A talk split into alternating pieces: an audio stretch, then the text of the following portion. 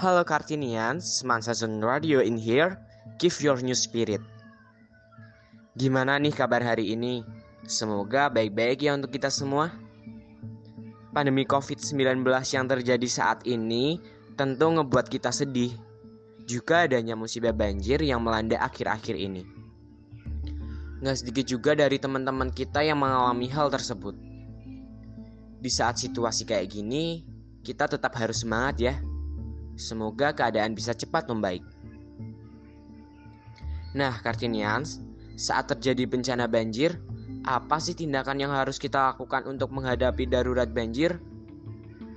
Gak ada salahnya kan kalau kita mengetahui dan mengantisipasi apabila terjadi musibah banjir. Langkah-langkah pertama apa saja sih yang harus kita lakukan? Nah, yang pertama kita harus lakukan adalah meletakkan surat dan barang berharga di lemari bagian atas. Beberapa orang pasti menyimpan barang dan dokumen berharga di dalam laci atau lemari. Usahain gak di bagian bawah ya untuk mengurangi resiko terendam banjir. Kita bisa juga nyiapin satu koper atau tempat yang kedap air untuk memudahkan penyelamatan bila memang harus meninggalkan rumah ketika banjir datang. Kedua, mengamankan saluran listrik dan barang elektronika. Memang sebaiknya barang-barang elektronika dicabut dari stop kontak untuk menghindari resiko korsleting.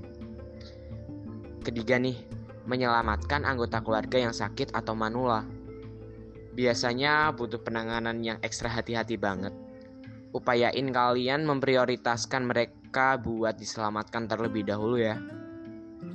Keempat, kita wajib banget untuk tanggap informasi lingkungan sekitar. Selalu update informasi terkini mengenai kondisi sekitar ya teman-teman. Tas, apa aja sih yang harus kita bawa saat banjir? Yap, barang-barang yang penting dan pokok seperti pakaian, alat komunikasi, uang, dan sebagainya.